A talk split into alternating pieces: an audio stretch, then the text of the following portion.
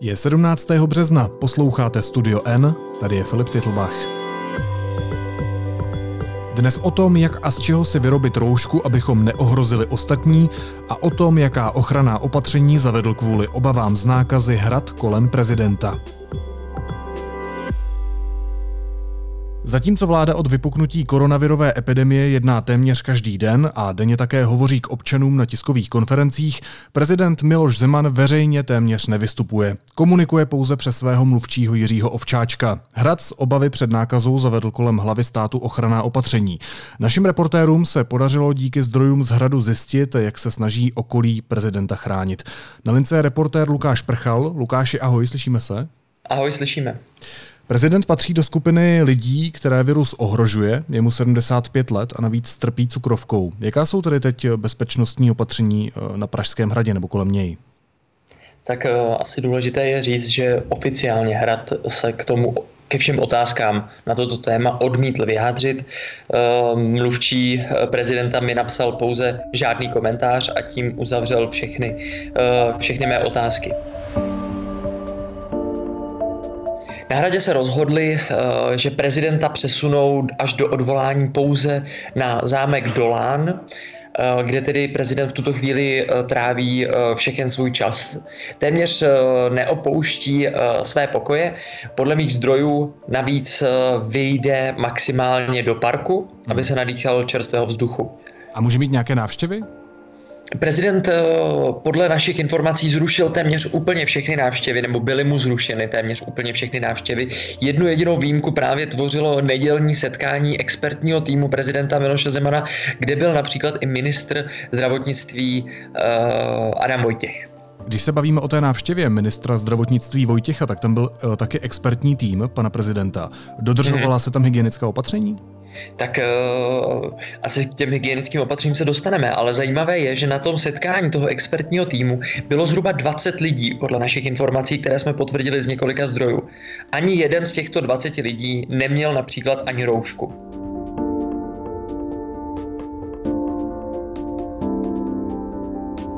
Já jsem se na to, eh, já jsem se na to přímo takto vyloženě zeptal mluvčího Jiřího Ovčáčka a jeho odpovědí eh, byl ten komentář, který už jsem předtím předestřel, žádný komentář mi napsal SMS-kou. Je to možné, že se k tomu Pražský hrad nevyjadřuje žádným způsobem? Já vůbec netuším. Eh, předpokládám, že oni eh, jedou tu taktiku vyjadřování, kterou vidíme asi na sítích právě mluvčího Jiřího Ovčáčka, eh, který se snaží jet linku podporujeme vládu, nechceme ji kritizovat, všechno dělají správně, my se vyjadřovat nebudeme, nebo prezident se vyjadřovat nebude. Jak ta koronavirová krize ovlivňuje vykonávání funkce prezidenta tím, že je třeba teď v zámku na Lánech, tím, že příliš nepřijímá návštěvy, tím, že nemluví k lidem, jako třeba ostatní státníci v okolních zemích? Tak eh, je to tak, že uh, ta bezpečnost se opravdu zpřísnila kolem prezidenta. Je samozřejmě je jasné, že nikdo nechce, aby se hlava státu uh, nakazila, takže všichni, uh, celá ochranka i lidé kolem prezidenta dostali dezinfekci, dodržují se přísná hygienická i další opatření, kromě toho, co jsme už právě řekli, třeba na jednání expertního týmu, ale nikdo neměl roušky. Nicméně všichni se stále musí dezinfikovat, k prezidentovi téměř nikdo uh, nechodí, právě kvůli tomu, aby uh, se nezvyšovala ta, to riziko té, té nákazy. Lukáši, eh, jak ukazuje registr smluv, a ty to ve svém textu píšeš, tak už na konci února zpráva Pražského hradu objednala za milion a dvěstě tisíc korun skoro 700 masek. Hmm. Víme, co to je přesně za ochranné pomůcky? Jsou to právě pomůcky, které by měly pomoct prezidentovi a jeho týmu ochránit ho od té nákazy? Tak samozřejmě může to být použité na tu ochranu, jenže se nejedná o běžné roušky nebo respirátory, ale uh, jde o ochranný prostředek, který používá například i americká armáda. Mají to být, pokud to, uh, jestli jsme to podchopili správně, uh, celo uh, obličejové masky s filtrem. V okolních zemích, já už jsem to zmiňoval, hlavy států k obyvatelům promluvili a uklidňovali je. Proč to nedělá český prezident, třeba i skrze obrazovku nebo jiné bezkontaktní platformy? Uh, ani na tohle Jiří Ovčáček neodpověděl? Tohle byla přesně to, u čeho jsem se hrozně zarazil. Já, ta otázka byla velmi jednoduchá. Neplánuje prezident promluvit aspoň na videu přes telefon, aby se tam kolem něj necoural televizní štáb nebo prostě mnoho lidí. Mluvčí na tuhle otázku už dodatečnou ani nereagoval, prostě vůbec neodpověděl. A podle mých informací skutečně prezident žádný proslov k národu nechystá. Hm, tak v tom případě uh, ještě závěrečná otázka. Kdy vlastně naposledy prezident veřejně vystoupil? Kdy jsme ho naposledy viděli? Prezidenta jsme naposledy viděli 10. března v televizi Nova, kde, uh, to znamená před týdnem, kde se právě ke, koronavirové krizi vyjádřil. Řekl, že se nebudeme posmívat Itálii, že by to bylo sprosté.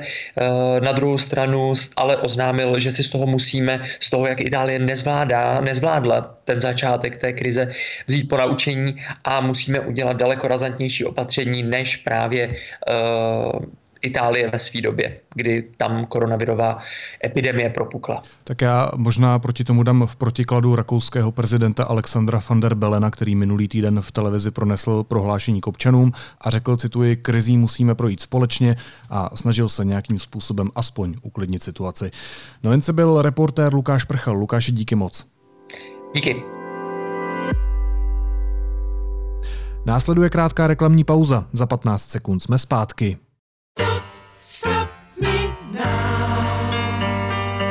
Vyberte si z datově neomezených tarifů a nic už vás nezastaví. Tarif si navíc můžete změnit každý měsíc. T-Mobile.cz lomeno neomezeně. Teď jsou na řadě zprávy, které by vás dneska neměly minout.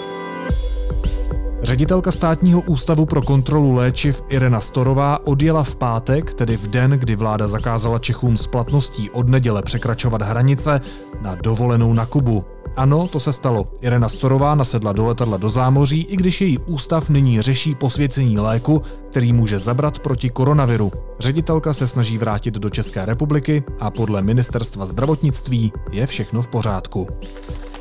Epidemie koronaviru už podráží i nejsilnější nohu, na níž stojí česká ekonomika. Na dva až tři týdny totiž zavře brány svých závodů automobilka Škoda Auto, která je největším zaměstnavatelem v zemi. V Česku byli první tři lidé vyléčeni z nákazy koronavirem. Všichni byli pacienty nemocnice v Ústí nad Labem. V pražské MHD, která je největší v zemi, je od půlnoci povoleno cestovat pouze s rouškami, případně jinou improvizovanou ochranou úst a nosu. Uvedl to primátor Zdeněk Hřib. Pohřeb olympijské vítězky Dany Zátopkové proběhne 20. března v komorním duchu. Bude ho přenášet televize. Místo zůstane tajné. Veřejné akce budou později.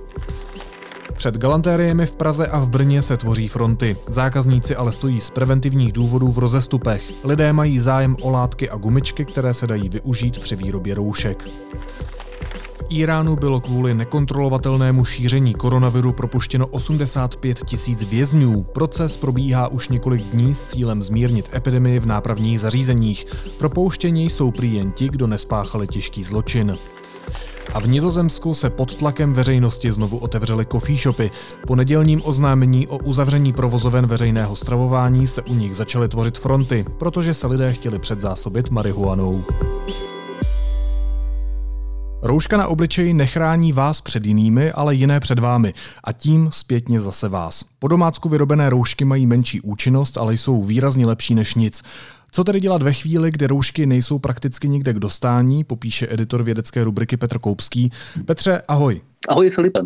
Dneska se všude doporučuje, v některých městech eh, v MHD i dokonce nařizuje nosit na obličeji roušku, třeba i jenom improvizovanou nebo v podobě šály, kapesníku před ústy a tak podobně. Mají tahle opatření smysl? Můžou zmírnit to plošné rozšiřování té nákazy? Mm, ano, mohou. Teď už jsme v situaci, a to je asi to hlavní, že musíme předpokládat úplně všichni o sobě, že jsme potenciálně nakažení. Vůbec se to o sobě nemusíme dovědět, nemusíme mít příznaky, ale můžeme tu nemoc roznášet. A to je ten hlavní důvod, proč teď má smysl, aby roušky všichni nosili, aby se chovali jako potenciální bacilonosiči, pardon, vironosiči. Dobře, ale samotná rouška, pozor, nebavíme se o speciálních respirátorech, ty viry nezachytí. Eh, samotná rouška nezachytí viry jako takové, ty jsou příliš malé, než eh, aby se dali rouškou zastavit. Ale zachytí kapénky. Kapénky to jsou taková auta, ve kterých viry jezdí, když to mám říct obrazně. A když člověk vykašlává, což je ten běžný způsob, jak se z něj virus dostane ven, tak ty drobné kapénky jsou pak ještě nějakou dobu v jeho dechu. A to je právě to, co rouška zachytí. Opět ta improvizovaná ne tak dobře jako ta profesionální, ale mluvíme o pravděpodobnostech a je něco lepší než nic. Aha, takže rouška nezachytí vir, ale zachytí ten přenos toho viru, jestli to chápu správně. Přesně tak, přesně tak. Rouška tomu viru znemožní, aby se dostal příliš daleko. Samozřejmě některé viry projdou, protože zase obrazně řečeno vysednou z toho svého automobilu a půjdou pěšky. Ale eh, to zlepšení je eh, takové, že to stojí za to. Ty už si to zmínil. Jak účinné jsou roušky, které si vyrobíme doma oproti těm eh, kvalitním stováren? Záleží na mnoha okolnostech. Byla velká studie ve Velké Británii před lety, která to testovala a z té vyšlo, že ty domácí jsou dvakrát až třikrát méně účinné než to, co nosí chirurgové na operačním sále. Um, z jakého materiálu si tedy mám roušku vyrobit? Uh, předpokládám, že některé materiály zachycují víc těch kapének, některé míň. Z toho, co lidi mývají doma, je ideální z hlediska zachycování kapének filtr do vysavače. Ale ten bych neradil, protože není eh, pružný, špatně se zpracovává. Eh, to, co je nejlepším kompromisem, je běžná bavlna, 100% bavlna, z jaké se dělají trička protože uh, je, není úplně nejlepší z hlediska toho záchytu, ale musíme myslet i na to, že tu roušku budeme opakovaně muset prát a udržovat a dezinfikovat. Hmm. A to ta bavlna vydrží nejlépe. Jsou materiály, které jsou trochu účinnější, ale nevydrží to opakované praní. Takže nejlepší je vzít si nějaký starý bavlněný triko, rozstříhat ho a prostě si ho zavázat kolem úst? No, eh, skoro by to tak šlo, ale praktičtější bude opravdu si vyrobit tu roušku, aby to kolem těch úst dobře drželo, eh, aby eh, přiléhala, takže to omotané tričko, ano, jako poslední zoufalá možnost by to taky šlo. Ještě mě napadá, když je to staré triko, tak není tam problém v tom, že ta bavlna je taková rozvolněnější, asi už není tak kvalitní? Nemělo by být zažmolkované a měla by to být bavlna s vyšší gramáží, čili takové to tričko, co bylo dražší a co bude bolestnější ho stříhat. Uh, mám šanci si to ušít, když nemám šicí stroj? Eh, určitě ano, s šicím střelem je to podstatně jednodušší, protože za obroubení se na něm udělá rychle a pohodlně, ale jsou na internetu střihy a návody, i jak si to udělat úplně jenom v ruce s jehlou a nití. Jenom to chce trochu eh, trpělivosti a počítat třeba s tím, že ta první se nepovede, tak se nenechat odradit a pustit se do druhé. Podcast je asi ten nejhorší způsob, jak popsat, jak si vyrobit roušku, ale pojďme to zkusit i bez toho obrazu. To znamená, že si mám to tričko rozstřihnout na nějaký obdelník, pak si vzít gumičku, přišít k tomu tu gumičku, abych si to dal kolem Je to skoro dobře, Filipe, až na, to, až na to, že to nemá být obdelník a nemá to být gumička. Takže všechno špatně. Jinak na, jinak na to jdeš velice správně.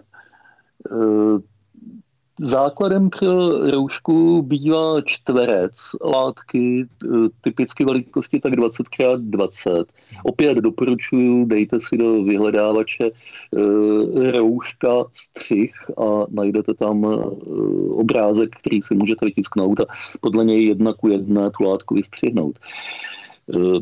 A ten se potom eh, náležitým způsobem poskládá, aby ta rouška byla nařasená, opět na k tomu spousta obrázků, eh, zaobroubí a všije se tam něco, pomocí čeho ta rouška bude držet na obličej. Ty jsi říkal gumička, gumička je špatně, protože roušku budeš muset prát v horké vodě a občas hmm. vyvářet a ta gumička nevydrží. To se pak stane eh, kašelitá hmota, což nechceme. Takže čím? Takže provázat? Takže, takže nějaký tkaloun, stuha, cokoliv, co je textilní materiál. Jak dlouho tu roušku můžu nosit na obličeji? To je různé. Rouška je účinná, dokud je suchá. Eh, ona dechem začne nevyhnutelně vlhnout a když zvlhne hodně, tak už je k ničemu. Hmm. Čili bude to individuální člověk od člověka, podmínky od podmínek. Eh, ty kvalitní profesionální roušky mývají lékaři několik hodin, pak je vyhazují. Eh, já zatím nevím, zhromáždilo se dost zkušeností, jak dlouho se dá vydržet v těch improvizovaných. Rozhodně pobyt venku bychom tak jako tak měli omezit na minimum, takže jenom na tu nejnutnější dobu. Dobře, a pak tu roušku mám teda normálně vyprat v pračce a nosit je znovu?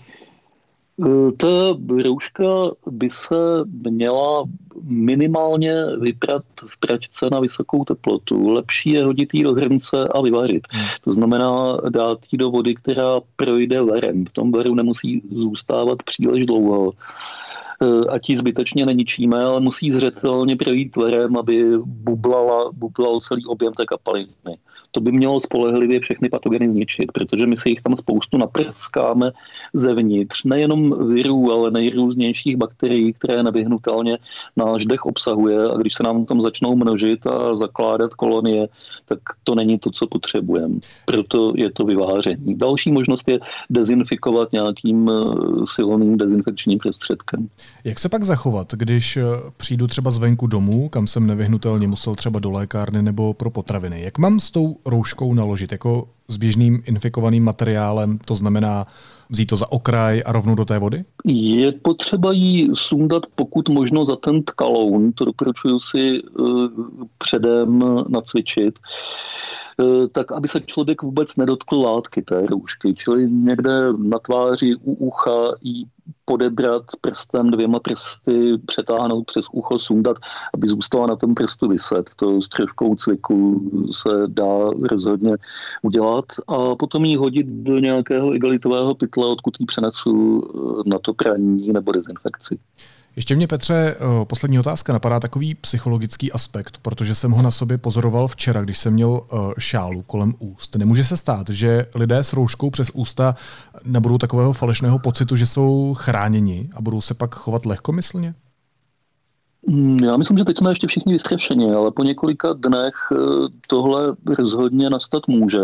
Takže stojí za připomenutí, že rouška eh, nás nezbavuje nutnosti zachovávat opatrnost, mít si ruce stejně důkladně jako předtím, nesahat si na obličej a tak dále a tak dále. Všechna ty pravidla, která jsme dosud slyšela, platí. Rouška to neřeší a je to nouzová pomocná věc, nikoli potápěčský skafandr, ve kterém jsme bezpeční. Premiér Andrej Babiš včera na tiskové konferenci novinářům odpovídal na otázku, proč nenosí roušku. Eh, že ji mít nemusí, protože ji mají všichni ostatní. My jsme vás viděli v televizi, že máte, tak eh, že máte vy, mě nepotřebujeme. Považuješ tohle za správný přístup? To je úplně učebnicový přístup všeho, co by úplně špatně. Za prvé je premiér, měl by jít příkladem a tady jde tím nejhorším možným příkladem, jakým může jít. Za druhé je v tom výroku neuvěřitelná arogance. Ano, e, rouška rouška na ústech chrání toho, s kým jsem se setkal, nikoli mě samotného, ale já mám právo toho druhého očekávat na oplátku totéž. Takže nedovedu si představit, co premiér nebo jiný vysoký představitel jakékoliv země by v dané situaci mohl říct horšího a škodlivějšího. A pak tady máme ještě jeden příklad. Eh, Václav Moravec, moderátor České televize, trochu z legrace říkal, že kvůli chybějícím rouškám může tak akorát eh, použít takový ten letáček, který eh, rozposlala vláda skrze poštu do celé republiky. Kež by všichni měli roušky, my, co jsme se nestihli zajistit, tak máme akorát letáček ministerstva zdravotnictví ze schránky, takže si můžeme udělat roušku tímto způsobem. A tak mě ještě napadá taková otázka, která je asi úplně mimo, ale můžeme použít i jiné materiály, než je, než je látka? Třeba nějaké plexisklo a tak podobně? E, nemůžeme, protože e, jde především o to, aby to vytvořilo ten přiléhavý tvar. Čili musí to být něco dostatečně pružného a dostatečně přiléhavého. Kromě e, textilí jako takových se dají použít a ty velmi dobře se dají použít. A typické textilie nanovlákna, pokud je seženeme, neseženeme zatím, eh, leda, co se v tom směru v České republice děje a vyrábějí se už v poloprůmyslovém rozměru, pokud vím, na Liberecké univerzitě. Takže až něco takového bude k dispozici, bude to lepší než textil. Ale prosím vás, leták ministerstvo vnitra opravdu není dobrý nápad. Eh, Václav Moravec si zahrál na Švejka, to v Čechách je oblíbená role, ale teď na ní není vhodná doba. Říká editor vědecké rubriky deníku N. Petr Koupský. Petře, moc děkuji za tvoje rady, vysvětlení a informace. Já děkuji. Měj se hezky, ahoj. Ahoj Filipe. A na závěr ještě jízlivá poznámka. Schrňme si, co jsme se dozvěděli z dnešní epizody. Za prvé hledá se prezident. Za druhé hledá se šéfka lékového ústavu. Za třetí hledají se roušky. Hledá se, kdo za to všechno nese odpovědnost. A vláda této republiky to prý určitě není. Naslyšenou zítra.